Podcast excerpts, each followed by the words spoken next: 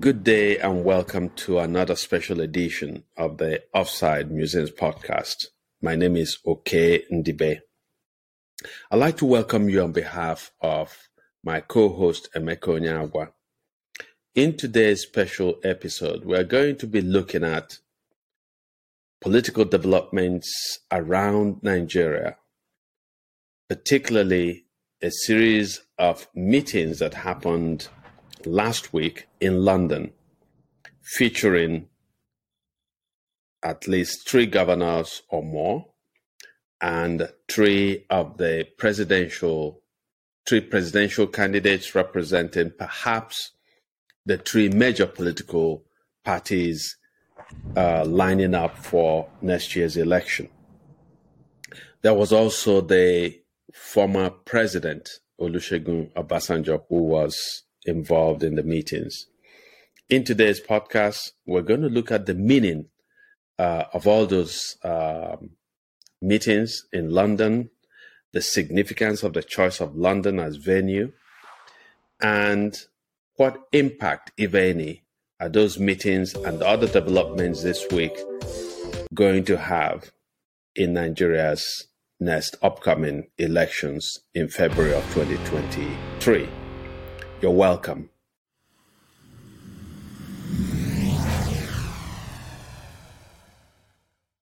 Um, yeah.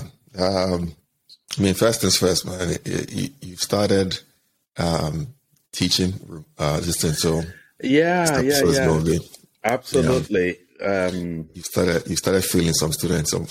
I've, I've started teaching. I'm really excited. Um, my students are excited to explore African literature with me, to explore fiction. And um, uh, so that explains the fact that we're not uh, sitting next to each other. So we're speaking. Not from, physically, at least. Yeah, not physically, yes.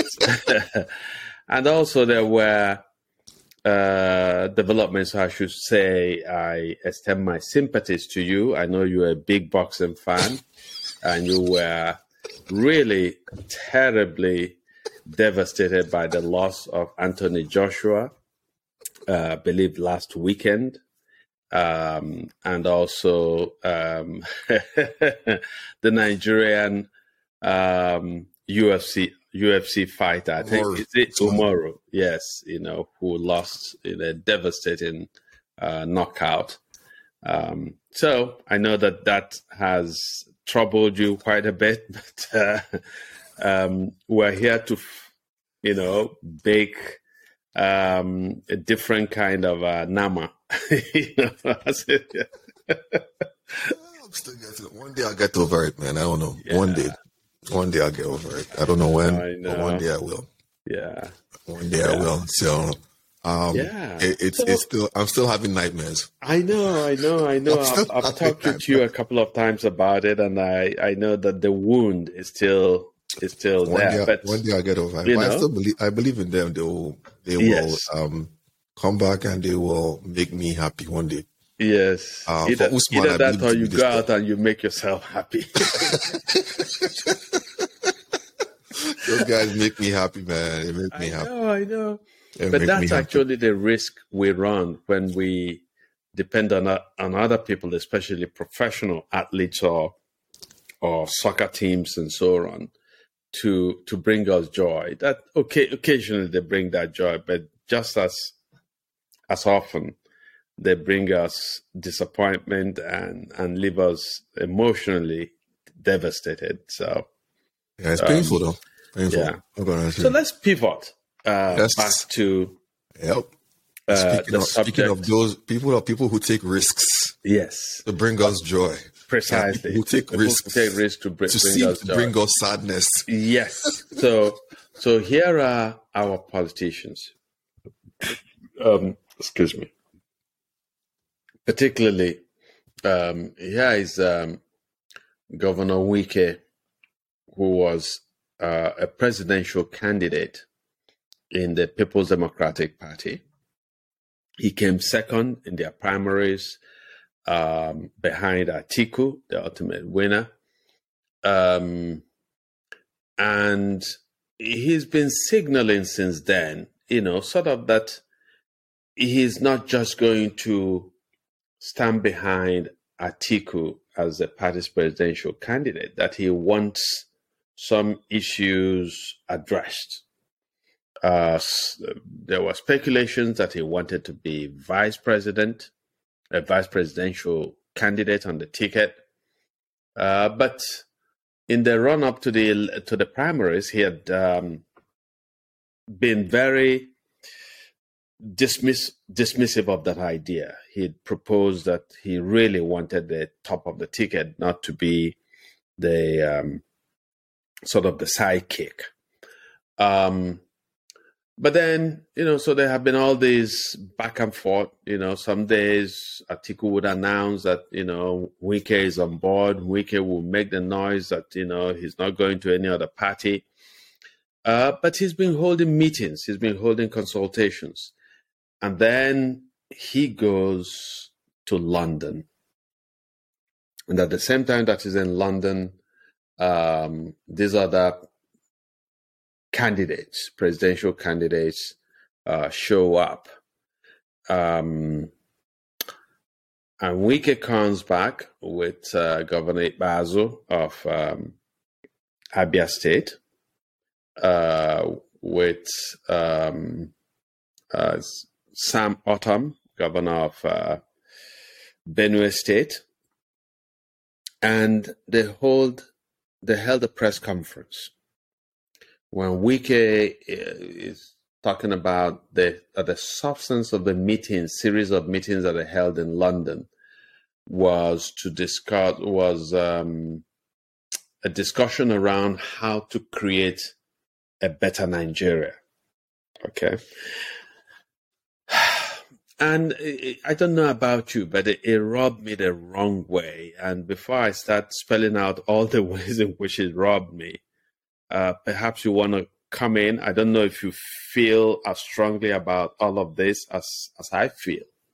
You know, I mean, for me, I, I feel like it's, it's um, the course. Um, standard procedure. Um, we can act like it's not been what's been happening since 1940s when Nigeria was on the march to independence and ever since afterwards. But it's the case. Um, every major milestone every major junction, every major um, um, whatever you might call it that Nigeria has had has mm-hmm. had, you would see the British continuously somehow, some way, you know, in the shadows. And I and I and I, I don't say that like because people would say, well, oh, they're just some people. Some people might say, oh, they were just in England. You know, oh man, it's just England. They're, they're just in. They were just, but you know, how many is it is it a coincidence that every time, whether it's Obasanjo, whether it's um, this thing, whether it's our independence leaders from Zik to even our Awolowo, all spending time there, um, and long since after, is it a coincidence that after the first coup and the the, the, the first coup in particular, you go back and you every account, every every um, um, every first hand account every unclassified documents, MI6, um, CIA, they speak about it, the role of the Americans and it, well, the British backed by the back, backed by America um, that they played. So it it feels like oh, there's a if you look at it, if you're taking a step back and you're looking at we're looking at it, just like well, these people have some colonial fantasies. That's why they're going to to to London, but mm-hmm. I mean, if it's every time from the 40s till today that crit- any critical juncture, whether it's in or outside Nigeria, the British are always around. Um, you know, there are coincidences and they're just routine things that tend to happen. And judging by, you know, it's not like it's not like let's assume let's play the game that the British always have their hands there, right? Mm-hmm it's not like they have a hard hand to play. They can't, or oh, if you don't do what I'm going to do, would you know harm you or destroy you. What they have is a soft hand. Well, not soft. not no, not a soft hand. They have a hard hand, but they play with soft power. They, mm-hmm. you know, in this, you know, this is the way it it certainly is. They play with soft. You know, you gotta do this, you gotta do that, you gotta do this, you gotta do that. You have a whole bunch of these actors right now.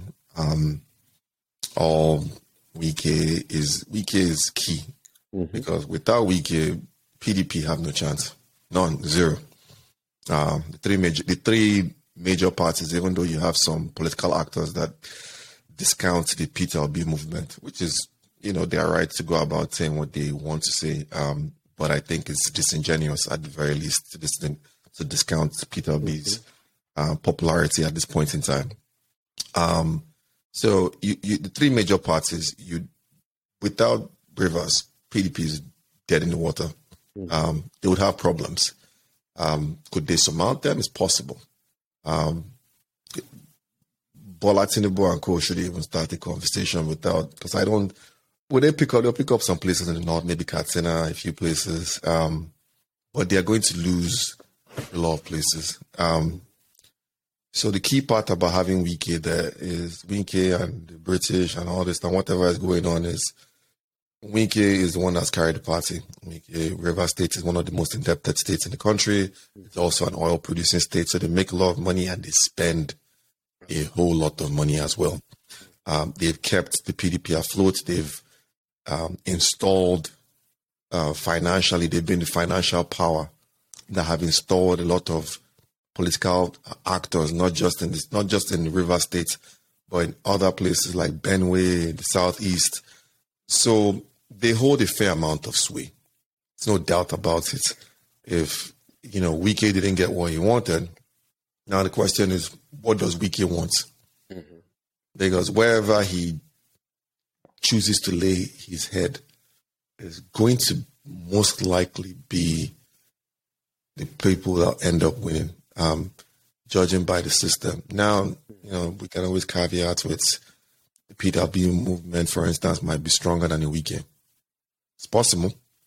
Um, but judging by some of the comments this week, redeploying the people that implemented the um, electronic voting and all those things, the um, not this week or last week, judging by that redeployment of the guy from Abuja and all that, and some statements by the INEC that they're going to be collecting some of the votes by hand. Um, we've seen this, we know the story, man. So um, that's the way I see it pretty yeah. much. Yeah. So. Yeah, you know, I mean, I, I think that um, it's interesting uh, on some level uh, because, as I told you before we started the podcast, there is um, there's a sense of visceral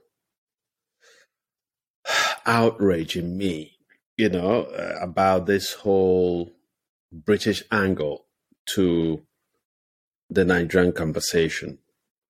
Um, that it both it both suggests um, a kind of uh, colonized inferior mentality on the part of our political leaders to run to Daddy Britain to hold these quote unquote important conversations about how to um, put Nigeria in a better place.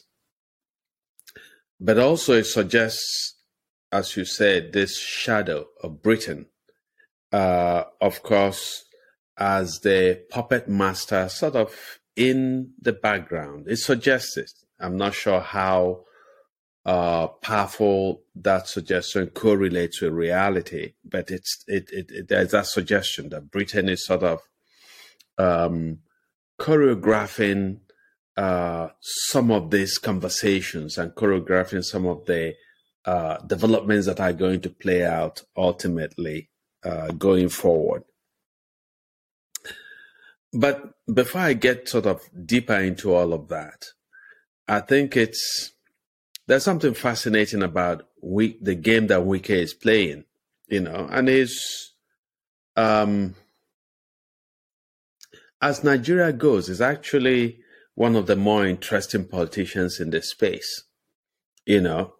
Um, he's one of these politicians who was able to take over from uh, the uh, the the former governor, immediate former governor uh, um, Amaechi, and transformed the state in, into his own and made Amaechi, um, whittled Amaechi's influence to, you know, the bare minimum so that he's occupied the state, River State. And he's somebody who has used the wealth of the state to affect the the politics of other states and other regions within Nigeria, you know. Um, he's also been a kind of in rhetorical games, you know, there is this um, moment where I think it was um, there was an event, and then um, excuse me, the former governor of Akwa Ibom, Akpabio, was telling him, "Oh, you know, leave the PDP and come over to the APC and so on." And he made a very interesting rhetorical response where he says, um, why would I want to leave a headache and t- take up cancer?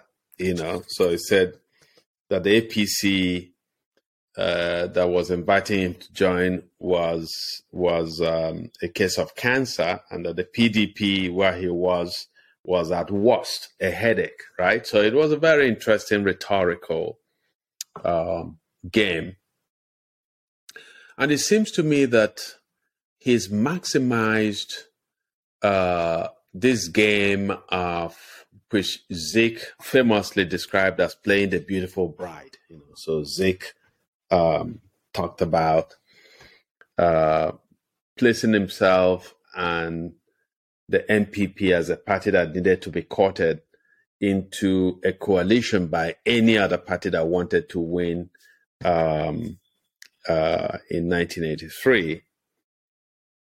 And so Wike is sort of made himself into the beautiful bride. Uh, he's kept his door open to to all the other political parties. You know, come and woo me. You know, that tell me what you got. You know, uh, but it's it's a case where the parties are sort of um, talking to Wike because they also know, uh, you know, that he has a lot of money uh, to bring in um, that he has some considerable political machinery in his home state. Um, that for there's a sense, you know, people like again, this is gift of the gab, you know, his ability to mix it up, you know, um, politically and so on. So having said that, so all of that is interesting to me, you know, so it's interesting to find somebody who is playing the political game with some skill. And clearly, Wike is perhaps the most skillful political um, player in, in, in, in Nigeria who is in the political uh, presidential candidate. Having said that, the idea of congregating in London to discuss political permutations in Nigeria uh, to discuss the project of making Nigeria a better place and so on. Just seems to me uh, so deeply embarrassing, you know, um, on so many levels. First of all, these are the uh, the so-called um, delegates to this whatever conference, political, informal political conventions that were held in London. You know, Obasanjo, Wike, Sam Ortom, um, uh, Ikpeazu, uh, and so on. So these are um, clearly the authors of the political crisis that we have in Nigeria today. I mean, they played, um, they're bit players, you know. I mean, there are worse actors than, than, than these, but clearly they are implicated in the crisis within Nigeria. Um, and I'm not sure that they are the ones who, I mean, particularly when somebody like Obasanjo, um, because Obasanjo's political crimes should be unforgivable if Nigerians had a sense of, have a strong memory, right? Obasanjo acted like an imperial president. Obasanjo could have um, been a different kind of president and deepened the roots of democracy. But what he did was to empower the most reprobate kind of characters, you know, as candidates, as so called political godfathers.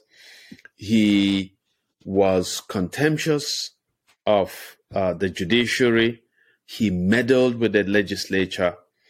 Uh, so he weakened, he over exercised his power, and he weakened the two other critical um, um, sectors of, of, of power, the judiciary and the legislature, during his term. And, and the fact that the man attempted to subvert the constitution in order to give himself a third term, the fact that he ignored judicial verdicts if he did, if, if they didn't go his way, the fact that he lent the police force uh, to some so-called godfathers in Anambra State and Oyo State to terrorize serving governors. So the man to come out today and be part of this ostensible conversation to bring a better Nigeria just totally rubs me the wrong way and seems to me that once he's in the picture, it's as if he nullifies the very idea or the prospect that this is actually a conversation for a better Nigeria. I don't know how you take it, but you know, I like. Yeah, I mean, at this point. I was going to ask you a question: how you saw Obasanjo, but you've already like you know Obasanjo being there because we know we don't people don't talk about it as much, but you, you you've already started down that road, and I mean, it's it's standard. It's par for the course. You, you know the man of Obasanjo. He's um, I mean, it's 70, what, 70, 76 when he came on there. Um, even after during the Civil War, the roles he played, um, even by his own accounts. Uh, I'm not even talking about his his more his. I I mean, if you go into his personal life, it's just an absolute. Um, a mess is not. It fails to even describe it. Yeah. Um, a man that has, um, I mean, daughter writing, disowning him.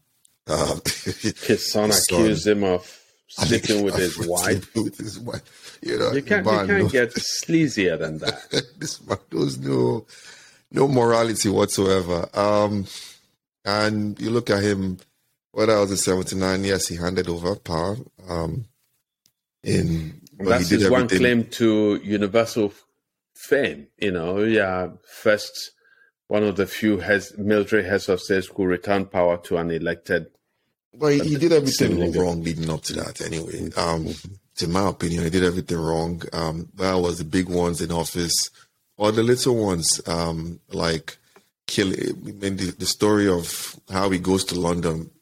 By the way, the same UK where um, he did a lot of military training on the dime of the government. Mm-hmm. Um, he goes there and he sees Nigerian students living okay, living well, and he's not happy. Mm-hmm. Gets back and decides that as a waste um, and starts damaging the educational sector even more than it was, um, which is the famous Ali must go mm-hmm. chant, which people don't remember. Um, that's mm-hmm. um, what they call him. He was PDP chairman when Obasanjo was um, in office. Mm-hmm. That's um, yeah. um, uh, okay. um, uh, yeah, the the guy who became oh my gosh, what's his name? Um, I was about to say no, Modu. I'll do. I'll do. No, um, uh, no, no, I'll do. Uh, he was Colonel Ali. Okay, Ali okay, okay, yeah. Oh, the colonel. Oh, yeah, yeah, yeah. Okay, yeah, yeah, yeah. Absolutely. Ahmadu Ali. Ahmadu Ali, the, the Ali must go thing. Ali must go. You know, they, they go in there. It's just, this is just little. I thought you were talking about Audu Ogbeh for, for a bit. No, no, Audu Ogbeh was, was supposedly a farmer. Supposedly, yes, yes, supposedly. yes. But you know, it's um, you see the guy comes back in. He's supposed to be penniless. Um, supposed to be all that, you know, and he comes back in 1990, puts him in there. They say he's Amnesty International, mm-hmm. top one of their top officials. He he believes in, and he goes in there and he he acquires every single thing mm-hmm. he can lay his hands on. The only person that did more acquiring than him was Atiku, who, you know, just mm-hmm. literally put the whole economy in his pocket and, and stepped away from this thing. So you have this guy who, whether maybe he's, he's, he's at an age where he's seeing his own mortality and he wants to do something good to maybe right the wrongs that he has consistently done, or he wants to put himself in the history books. After all, it's the same guy that said he's the father of modern Nigeria. So, yeah. And you have this guy in the mix there. And, you know, I, I get it. I think his being in the mix is personal because he definitely does not like uh, Tinubu. Neither does he like Atiku. Atiku. So he like he doesn't like either of these people. Um, it's it's personal to him as well. Um, it's not personal that he wants things to work out. Mm-hmm. He he doesn't want he doesn't want these guys to win at any cost. Mm-hmm. Um, but you know, more importantly, Obasanjo is somebody who has. If you go back to his presidency, you go back to uh, the years he was in office. He's somebody who would you would see him openly always go to the UK, openly. Mm-hmm. like every Nigerian head of state. Where, did, where anybody nowadays is like almost a norm. Anybody running for office in Nigeria you want to take a picture in front of 10 Downing Street. Why? Ask this question. Why don't you want to take a picture in front of the uh, Sheikh of Dubai, where most mm-hmm. people actually tend to live anyway? Why don't you want to take a picture in front of um, the Swedish Prime Minister mm-hmm. or the German Prime Minister or, um, you know, people, U.S. Pre- the White House? Mm-hmm. Why is it always they want to take a picture with either the Prime Minister of the UK or a top government official. Typically, it's the prime minister when they're running for office. Why mm-hmm. is that always the case? Why? You know, this, these are not, it doesn't matter whether it's a Buhari that can't produce a school sat or is a Peter Obi who is now the wonder kid. Uh, you know, they all, they all go and supplicate themselves in front of that. I, I don't have any other way to put. If you don't, they go and prostrate themselves. If if you are if you know if you are Yoruba, you know, or from where they go to supplicate themselves, supplication, as and and yeah, you know, hey, I'm, I'm, I'm your guy, man. You know, back like it's it's ridiculous, man. Mm-hmm. It's absolutely. Um, which other country do you see that is that is worth its salt doing that? Mm-hmm. Mm-hmm. You don't see any country that's worth their salt mm-hmm. going to supplicate themselves in front of foreign mm-hmm. leaders, you know. But the ones that are not, you'd see them, whether the Franc- Francophone, Franco, Francophone countries in Africa, you see them going to France, uh, supplicate in front of the, you know, um, because the the the power France holds over them is the same, is similar, or maybe more, a little bit more open than the power mm-hmm. that the British, to mm-hmm. me, hold over the, Nigeria. Because mm-hmm. um, there's really no reason None. Um, zero point minus. In fact, if for anything, really, Britain should be the ones coming to supplicate themselves because they have they have they are in a serious um, uh, crisis right now. in, in by Europe. the way, by the way, as you speak, your face part of your face is, oh, yeah, okay. yeah, yeah, yeah, So, so, so yeah, you, they're, you, they are in a they are in a serious crisis right now in Europe. You have the war in Ukraine, mm-hmm. the energy crisis, more or less austerity is is, is happening, yeah. and then you should be looking at them and telling them, "Hey, you guys, you need to come and supplicate yourselves." Yes, I mean, yeah. the, the, the, French president, the French president Macron, just uh, told the French people, like I think a couple of days ago, that the era of affluence may be coming to an end, and they have just come up with projections of energy costs, and it's many folds you know, um, higher than the five year average over the last like, like, like than the average of the last five years. So Europe is coming to a huge crisis. Um, that crisis is also going to ultimately affect um, the rest of the world. It's going to affect Africa. Um, yeah, and part of it is, of course, that there's this war going on in Ukraine. Nobody's talking about peaceful settlement. It's like NATO is just sending weapons. Uh, Putin is calling in more uh, enlistment in the military. So it's like uh, an annihilation, you know, um, going on. And some people, of course, people have moved on. Most people no longer follow developments in Ukraine from day to day, but it's the consequences of that war um, are going to affect every part of the world, you know. And um, already in Europe, they are seeing rising energy costs. They are seeing the prospect of blackouts and rationing of of, of electricity and so on.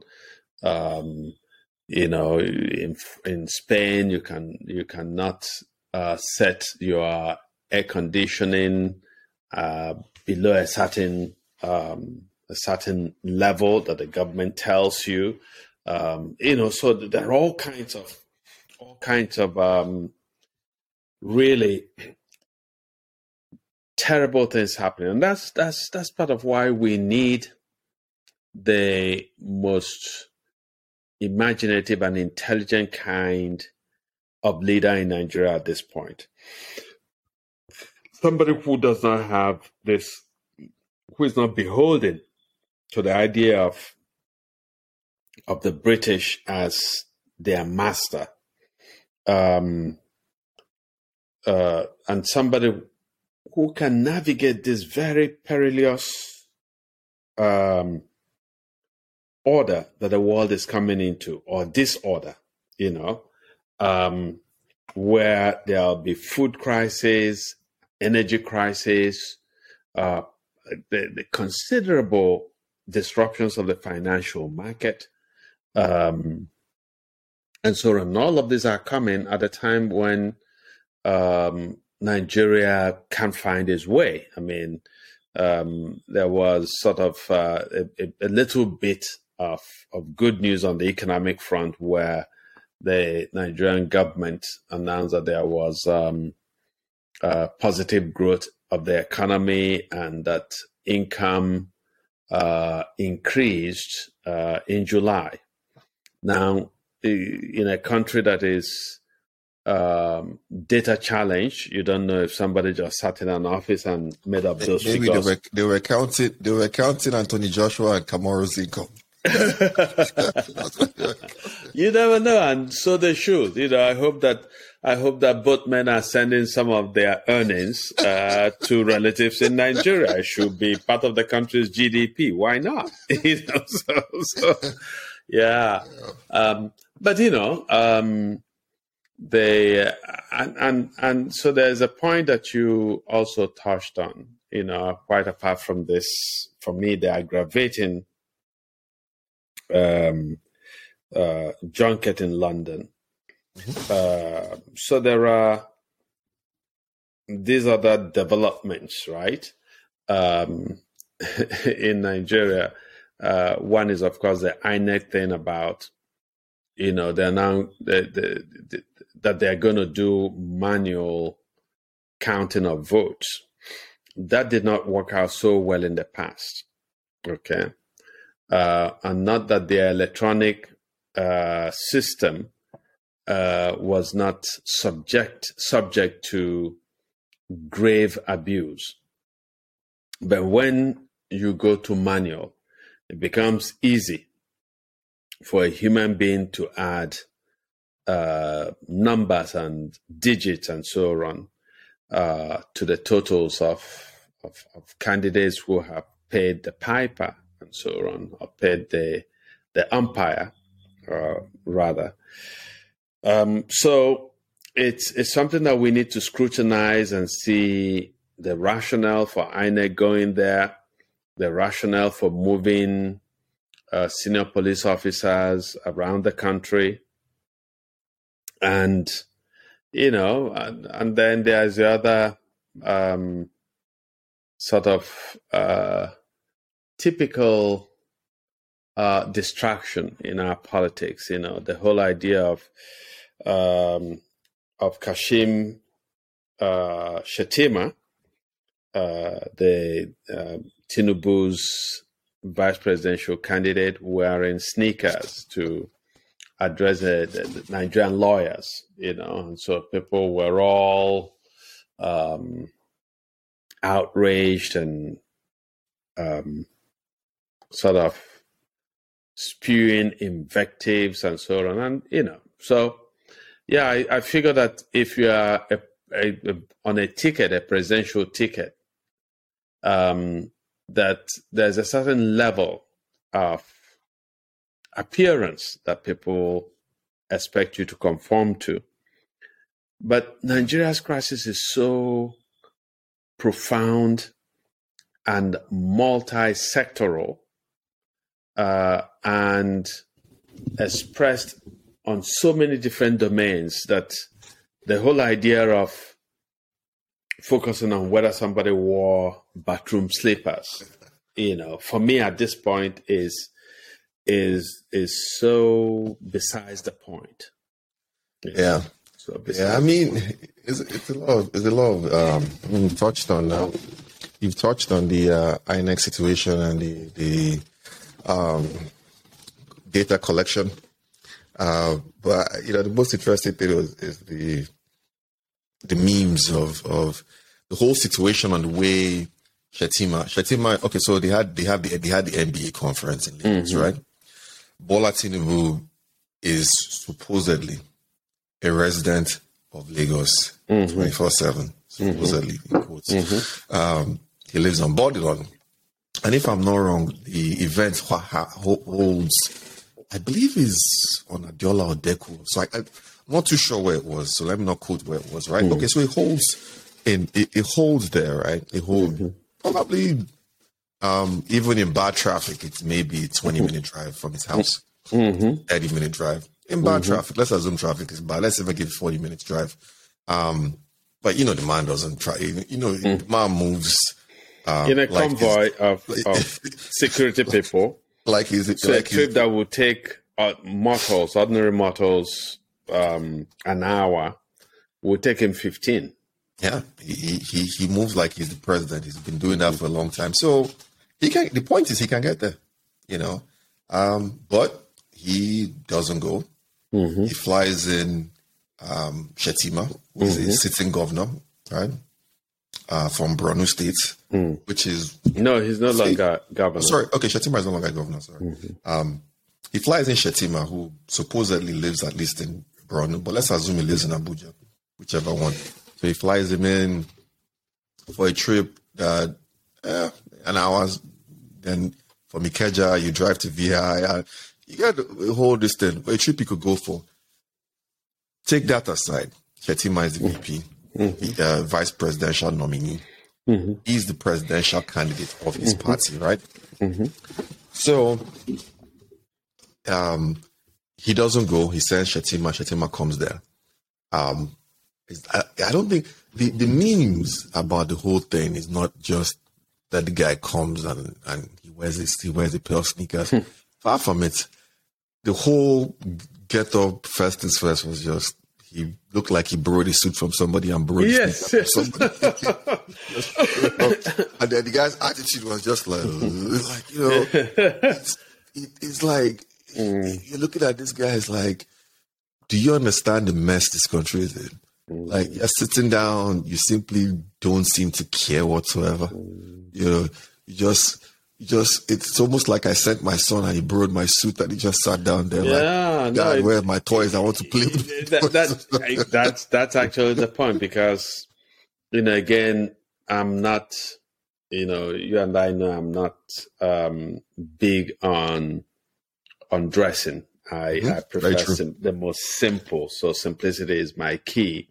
Mm-hmm. Um, but if I were to do a critique of the guy, what actually struck me was how loose fitting his his suit and his you know trousers, a pair of you know pair of trousers, his pants, as Americans would say, looked, it, it, it, you know, it just was indeed as if somebody said to him, "No, don't wear your kaftan or something. You need to wear a suit." And he said, "I don't have one." And they said, you know, somebody much bigger said, "Okay, here, take my own. Go to the, you know, who knows whether, you know, uh, the pant was so big and loose that."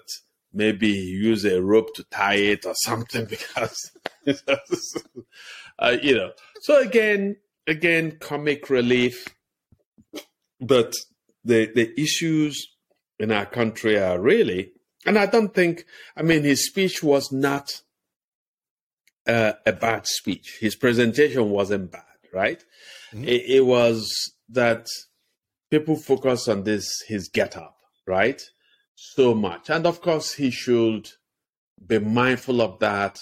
And, you know, there's this message that he, um, his campaign released that, oh, you know, he's um, Jim Ovia's boy, you know, he was trained in the banking, so he knows his stuff. And um, that he came there deliberately to to rattle those who were already looking to to be critical of him and so on. And he repeated a version of what he said before once um, that uh, sort of that he and Tinubu were the dream team. You know, so here he says Tinubu will be running the economy as if Tinubu was um, uh, a wizard of economic management, and then that he will be handling security and um, was quite boastful of the way that uh, he handled uh, the security crisis in, in his state and in the Northeast when he was governor. Well, um, it, it's it's a tone deaf kind of um, political um, posturing. You know, is is the way I look at it. Um, that this man just when you don't prepare yourself in the way you appear at at at, at a at a conference, right? Mm-hmm. What does it say about your capacity to lead a nation? Okay, so that's one question. But another question, the fact that you don't see, I just saw a lot of columnists writing about this the sneakers, some of them defending it, some of them you know, pillaring uh, his appearance on that account. And I said, I don't see the same kind of scrutiny on his campaign's policy positions or the absence of policy, policy positions on, on a bunch of problems in the, in the country. And that's what we should ultimately focus on, you know. Um, yeah, yeah. We should have. We should be able to have. You know, we should be able to have uh, a leader who is bohemian and eccentric and wears shorts if he's going to solve problems. You know, yeah. uh, the problems that we have as as, as a nation. Yeah, yeah, yeah, yeah, yeah. Hundred percent right. Um, in terms of people, are, he's talking about his record. you know, he's talking about you want to so you, you, people are talking about the, the get up, mm-hmm. but people obviously Nigerian journalism is um, journalism generally worldwide is mm-hmm. is, is in problems. Um, mm-hmm. But anything that is in problems worldwide, Nigeria is times fifty. so um, nobody's talking about. Let's, let's talk about his record. You know, he's, he's telling people how he handled. He should be talking about how he helped create but you know, but help light the final match that, that created Boko Haram. He and his his boss, who he, mm-hmm, mm-hmm. he goes about telling, remind everybody that that's his boss, Ali Modu Sheriff. Yes, who sat down and took those um um what's the word I used for them? He took uh, these guys who were already on the fringes of society, who wanted to just be left alone, impoverished, you know, to you know they had no weapons. degrees. Yeah. yeah. they, they took them, they used them, they put them in government, kicked them out of government, took the finally got to Mohammed Yusuf and assassinated Mohammed Yusuf publicly. That was essentially them. And that was the um that was the, that was pretty much the final this thing for the people that became Boko Haram. I don't mm-hmm. know if you've gotten to watch the BBC documentary on uh, bandits of Zamfara. Mm. Yo, you, you, told me about it uh, this week. Mm-hmm. I had to sit down and watch it from start to finish. And, you know, it's something that you can't even watch we, and do something else. We, we need to. We it. need to. We need to talk about it. Oh yeah. Oh yeah. yeah. It's something that you you will see. Even the bandits are are, are telling you there that they didn't leave them alone. Hmm. You know, it, it gives a different perspective. Mm-hmm. Zamfara obviously is, is in the northwest. Borno is in the northeast. Um, it is still Fulani bandits largely. On one side is Zamfara is fighting the Fulanis are fighting the Hausas. On the other side in Borno, it's fighting both the Hausas and the Kanuris, um, other groups. But, you know, going back to Shettima's hmm. record, mm. um, people will go about and point to, well, you know, in, in spite, he'll tell you, in spite of the, this thing, he did this, he did that. Um, they created an airport. Um, you know, I get tired when people these things. You know, I don't typically. This typically is your line when you talk about how nobody should be telling you that they they constructed a road for you, mm-hmm. and that's an achievement. You know, when somebody starts telling you they they did an airport, mm-hmm. okay, do you need the airport? One, mm-hmm. assuming you did, that's cool. Um, but when you have a functioning country, you will start having so many private airfields and airports. I mean, during the war in Biafra, the Biafrans had how many airports? Two major airports in the space in the span of less than three years. They had a lot of smaller airfields as well. I live in New York, right? Go on Google, Google how many airports are there in New York State. Um, I'm pretty sure it's over 300, maybe mm-hmm. somewhere around there. You're not talking of big airports, mm-hmm. airports that can land planes. Mm-hmm. That, that's the essence of an airport, right? Mm-hmm. Land planes. The bigger the airport, the one, the more you want more amenities, and yeah. you know you want more comfortable stuff. Somebody goes to, to tie a road somewhere and put a hut and starts clapping for himself, and he built like An it's like, mm-hmm. like and then you know, which airlines are using this? Is this creating economic activity for you? Is it useful for you? Mm-hmm. Um, why not even getting to the point of a large, crazy insecurity in the country? I don't know if I said the last time I was watching a YouTube video of this Bitcoin kid who, kid, this you know, regular kid, who um, went to Nigeria and he was trying to convince his friends in the video, and his friends didn't want to come. And then he goes to Nigeria and they do the Bitcoin conference. And even when they get there, they all seem bored they couldn't go anywhere because right from the airport, they brought security for them. There's a kid who made a video. This is, well, I'll give you the, well, the kid is Swedish, right? But he lives in Dubai. Um, he would, whether he was boasting or not, he would wear his expensive watches in Dubai. When he goes to Sweden, he's like, yeah, he can't wear his watches in Sweden. That Sweden is not safe. Sweden. He's telling you Sweden is not safe. Oh, wow. The kid comes to this thing and he exactly the kind of thing you would say, you know, all the time. And that's why I say I rather we say it goes to it's like, yeah, take me to the most expensive place in Nigeria. And they take him to Banana Island and you know, they take him to the guy that designed Davido's all these celebrities' houses and stuff. And I think I believe he met the guy, I don't know. But prior to walking into the into the house itself, the apartment was an apartment complex, I believe, or distant he's looking at the streets. There's puddles. He's like wandering. He has security all over him. He's, he, he's trying to holler at a lady and ask her, like, look, um, can you show me somewhere? And the lady too is having security in the most expensive place in in in, in Nigeria. She's, she's she speaks back to me, I believe, in an American accent, and she too she's a tourist. So imagine going to um, the West End of London mm-hmm. or going to um, um, uh, Midtown Manhattan. I've seen Obama. I've seen Obama in Manhattan. I've seen Trump in Manhattan. Do they did they have security? Yes, but to some degree, man, I feel like some of these people that go to Nigeria have way more security than, mm-hmm. than they do.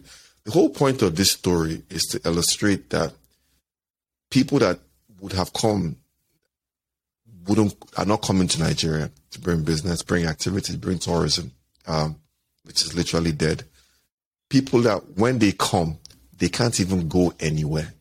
They're stuck in a bubble. just want to leave.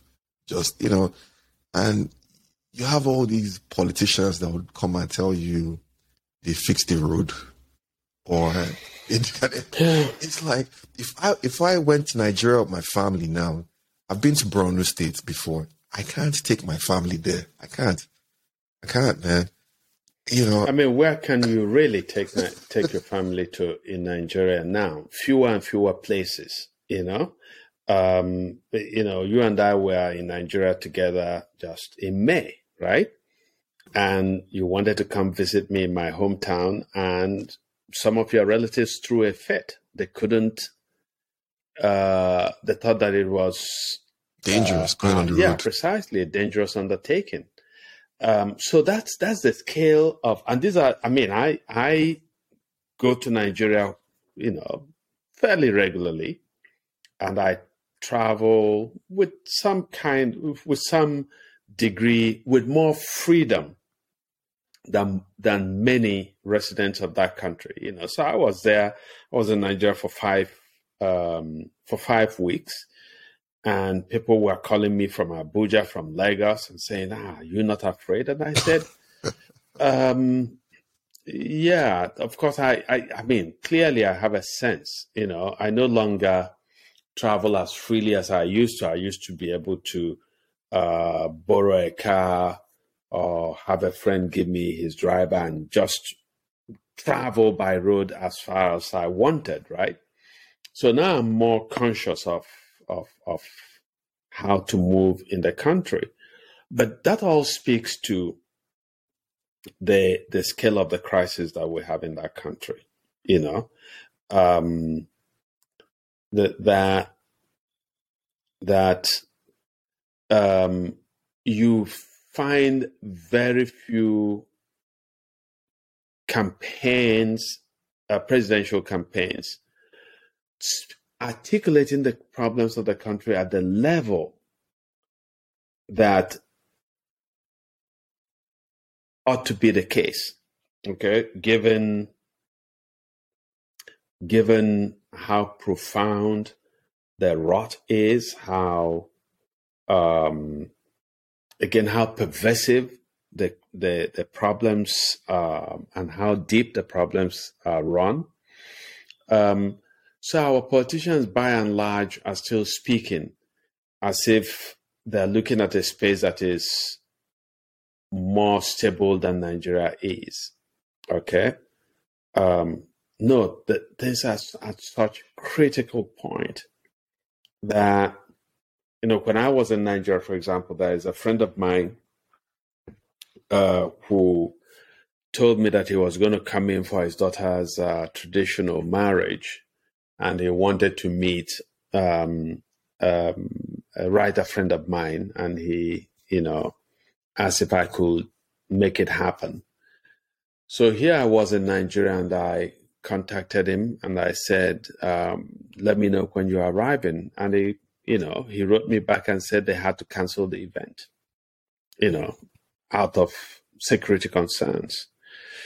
Um, so, yes, there are still lots of people who go to Nigeria, lots of Nigerians who have a good life in the place.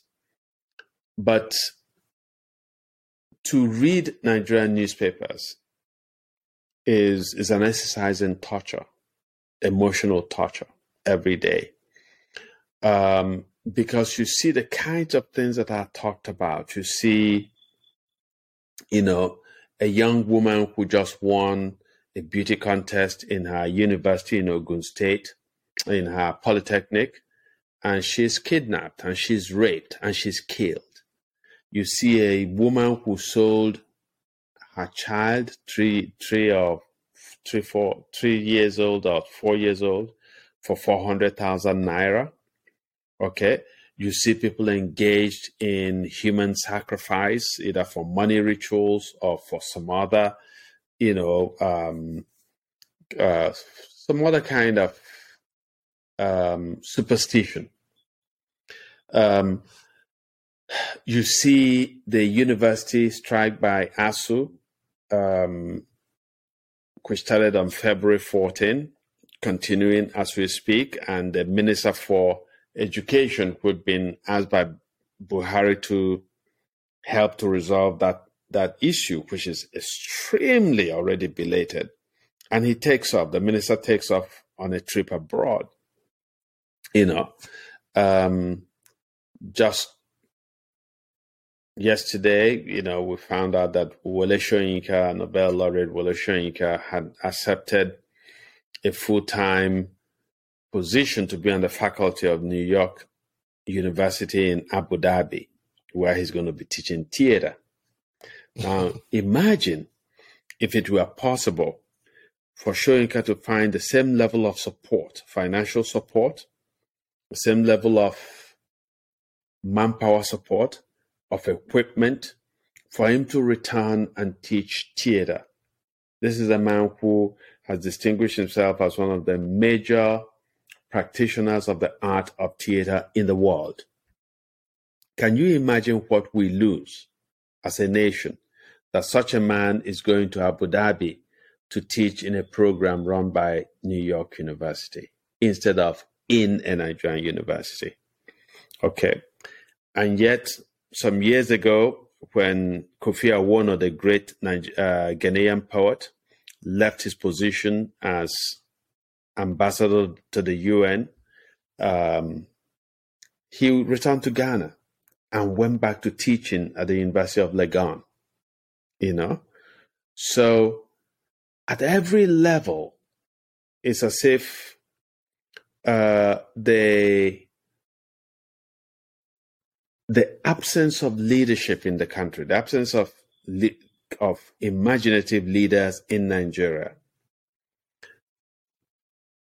uh, comes with a, with costs that are just so massive and that touch different sectors and different facets of the life of the Nigerian society. Yeah, yeah. Um, you know, I was I was thinking of it you know, back to the um uh, the, the the the headline we're talking about. Just thinking of it like in a in a serious place in a in well, that's even too far for Nigeria. In a place where people have any um amount take themselves, you know, take anything seriously whatsoever. Um, if you said you wanted to go have talks you know, you guys want, you guys need to, to leave the country. The last place you go to is uh, is London, is Europe. You go to maybe the Seychelles, or you could go to Jamaica if you want. If you have to go that far, um, you know, go to Madagascar. Yeah, Sao Tome and Principe goes to go to go to Accra. go, to, go, go to, to Obasanjo's farm in in in Abeokuta, you know, at least you know he can produce his egusi soup and pounded yam, and you eat it there. I mean, these are people who go to Port Harcourt for for for crying out loud. You it, know, it's a shame. I yeah, mean, I, I, I there's so much Nigeria could offer tourism wise, but it's never really fulfilled that potential. Yeah, um, you're yeah. talking of Soyinka. I'm just the same thing. A guy at his age probably would love to have a robust pr- place in Nigeria where he wants to teach. Yeah. But, you know, how many does he himself, he's not sure if they kidnap him tomorrow. Yeah, so, yeah, yeah. then he would love to invite a lot of professors, other mm-hmm. um, literature people, other From around come, the world, yeah. And a lot of them would be like, you know, we love you, but you know, if you want to come to London, we, we can hang out We with can, you or Dubai. yeah, yeah. Like, how much time do I have left in this world to sit Yeah. down and be? Yeah. You know, he's done done it all. He's jacked up a radio station. He's driven to um, um, east to try and find a solution out of the civil war. Comes back and gets in prison for twenty months, twenty two months. You know, being a radical, founded the pirate confraternity, which you know, I'm not sure is really what he wanted it to be, but you know, maybe it was. You know, um, so it's it's um, a situation where what's the solution here? What's like what is happening? Is it not better to probably not hold these elections? You have serious insecurity. I mean, watch the bandits of Zamfara, man. That's that was one really Um, that was one good, really, really good piece of work for sure. Yeah, 100%. and you know, of course, it, it talks about a situation that that is happening now. It's not something in the past. It's happening today. And what it says, basically, the implication is that there are swaths of this country where you can't actually have the normalcy that it takes to conduct um, an election that will pass muster. I'll tell. I know you haven't seen the whole thing, but I'll tell one part that uh, probably is that part sticks with me. All right, There's a point where um, the governor comes in and the governor they were given, you know, they wanted to make a show of getting some people released from the bandits. So they, all these ministers were talking and talking and talking and talking. And the parents, people were angry and they wanted to leave. And eventually they get to a point where everybody realized they had to leave. And that mm-hmm. point was where they were like, this is Zamfara. Mm-hmm. After 5.30 p.m., the roads are not safe.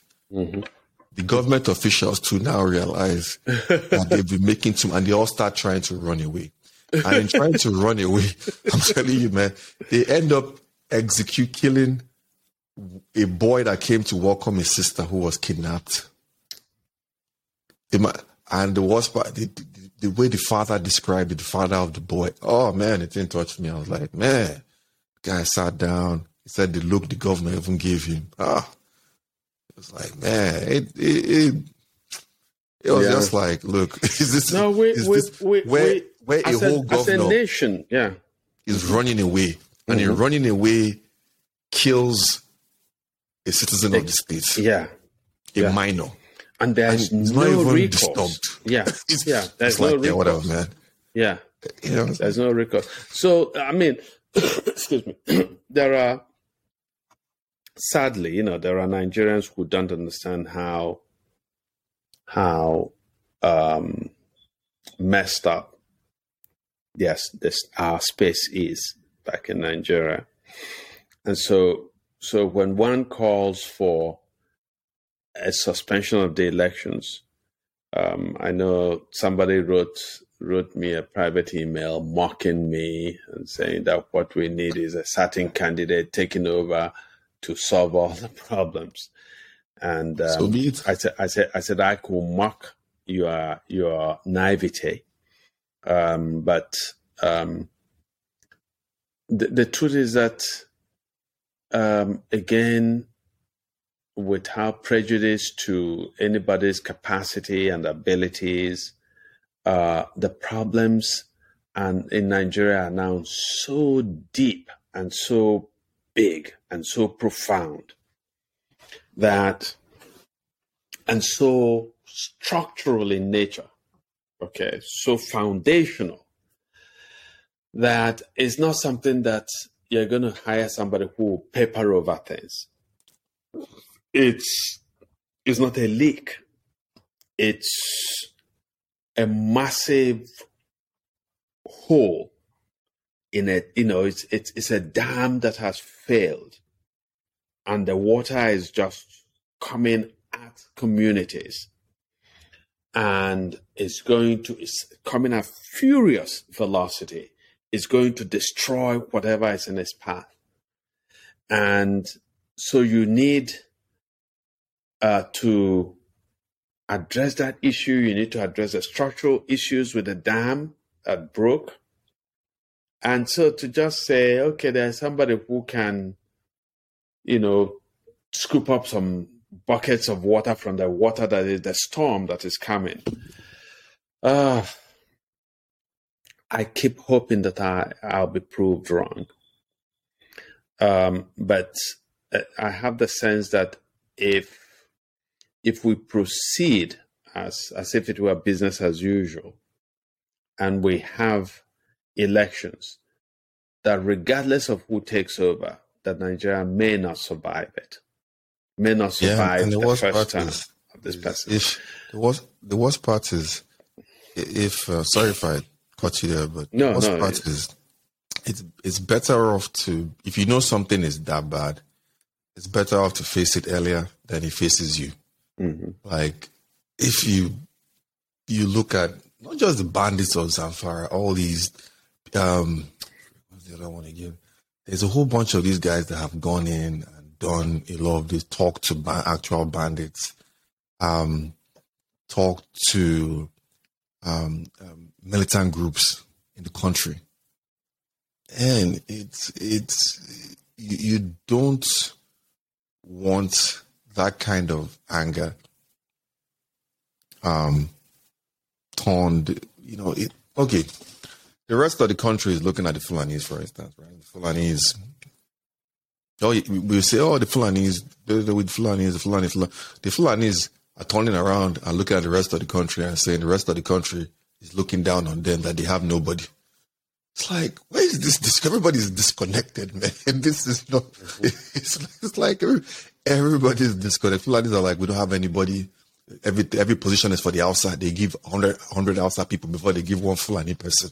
And but the rest of the country is looking at like, well, everybody here is Fulani. And, you know, it's it's like everybody's disconnected from everybody. Mm-hmm, mm-hmm. And it's dangerous. Yeah. It's, it's, and I mean, and, and that's in a sense what I tell our fellow Igbo when an Igbo person says, oh, you know, we're marginalized in this country. My first answer is yes. But 99 and more percent of Nigerians are marginalized, whether they are Hausa, Fulani, Efik, Yoruba, and so on. It is only a tiny cabal, you know, a tiny, less than 1% of Nigerians are the ones who are really, who have cornered the resources of Nigeria, and it's been going on for years. And there are, in that number, that tiny number, there are Igbo, there are Fulani, there are uh, Efik, there are, you know, there are people from a widespread of ethnicities in Nigeria who, um, in a sense, there is uh, this great uh, story by um, a Nigerian writer, Obin Karam Echawa, um, which is called "When Table Came to When Table Came to Some Community." Right. So it satirizes the whole idea of a few, the elite, or the political class saying to the to the vast majority of people, um, we have a table, we've been civilized, we can no longer eat with food on the floor. We have to eat on the table, and there are too many of us. We can't fit uh, all of us around the table, so we're going to eat on your behalf. Okay, so you just go and wait. Uh, you you let us to go and eat for you, and in a sense, that's what um, Nigerian politicians and the, the broad class of elite do is that they eat for the rest of us. Okay. And this has been going on. I mean, it's not, you know, even the language of Nigerian political negotiation was always around invoke the idea of eating, right? I mm. remember years ago, whenever a military head of state came to visit any state, the community, the elders from within the state will read an address of welcome in which they will ask for their share of the national cake. um, so Nigeria was always envisioned as as food uh, to be eaten. Um, it was not envisioned ever as food that we have to uh, go and produce enough on our, in our farms uh, that we have to then cook. No, it's all cooked. It's a cake. So it's let's have a share of the national cake, right? And so we've eaten, or the few Nigerians who had excessive access have eaten the country to oblivion. And so that's why I'm saying, and nobody, nobody's baking any new. People are not baking Nobody's baking any cake. They, they, they, you know, that's lack of imagination right? Mm-hmm. So, so, and that's why I get angry when a governor sits down, a governor who likes to go to Dubai, right? Likes to go to London, likes to go to South Africa. And you go there and you see a well ordered society. You see what it looks like. You know that, you know, what their hospitals look like. You know what their roads look like, you know what their police look like, you know, um, you know what uh, crime fighting looks like, you know, you know what educational systems because they send their children to those countries, you know, to get educated and so on. So you know what a well-ordered society is. Then you come back to Nigeria and you insult the intelligence of Nigerians who don't know any better by saying, "Oh yeah, I built uh, 200 kilometers of roads." Have you ever gone to Dubai or to South Africa or to the UK or to Germany, anywhere, and heard a leader, whether this leader is a mayor, a sheikh, a prime minister, a president, say, My achievement is I built roads. You know, these are taken for granted that roads are there. And if there are new developments, new areas where people didn't live, and people decide to go and clear them and build houses, the government will provide roads and maintain the roads. It goes without saying, right? Everywhere else. But in Nigeria, roads are an achievement. Not just an achievement, they are the achievement. Okay? So when Nigerians are saying to you, ah, the governor has worked, or you say, what has he done? He, have, he built roads. And I say, how did we accept this absolute, absolute erasure of meaningful measures of achievement? Okay? And so we come to the point where a governor paying salaries becomes an achievement. Even when a governor is owing 12 months salaries, if he pays three months, people say, ah, let's praise him. At least he has tried. Without regard to the fact that the same governor receives not only his salary every month that he has not paid you, but steals receives a security vote, most of which he steals, awards contracts and gets kickbacks from those contracts, which are massive kickbacks. So we accept it.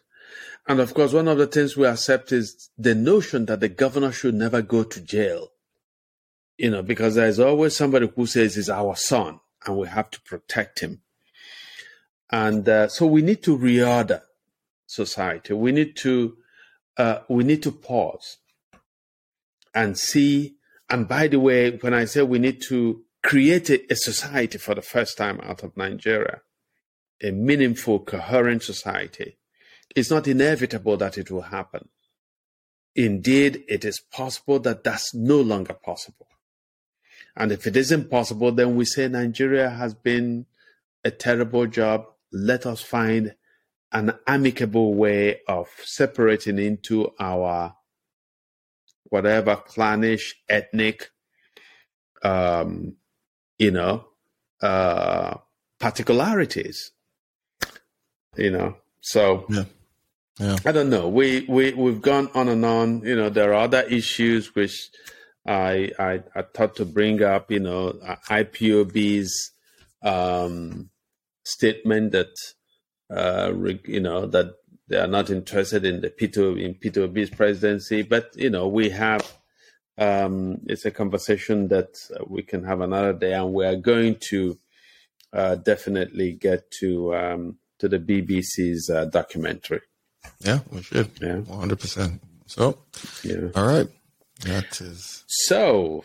Uh, it's such a delight again to have all of you uh, tune in and watch this episode of our podcast. Um, we invite you uh, to tell your friends about us, to tell your family about us, and to bring them in. We want all of you to be part of the conversation. Write in, let us know what you think, uh, whether you disagree with us, whether you agree with us, whether you uh, sort of agree on some issues and disagree on other issues. We would really, really treasure uh, your feedback. So, but have a brilliant, brilliant week and see you again soon. All right.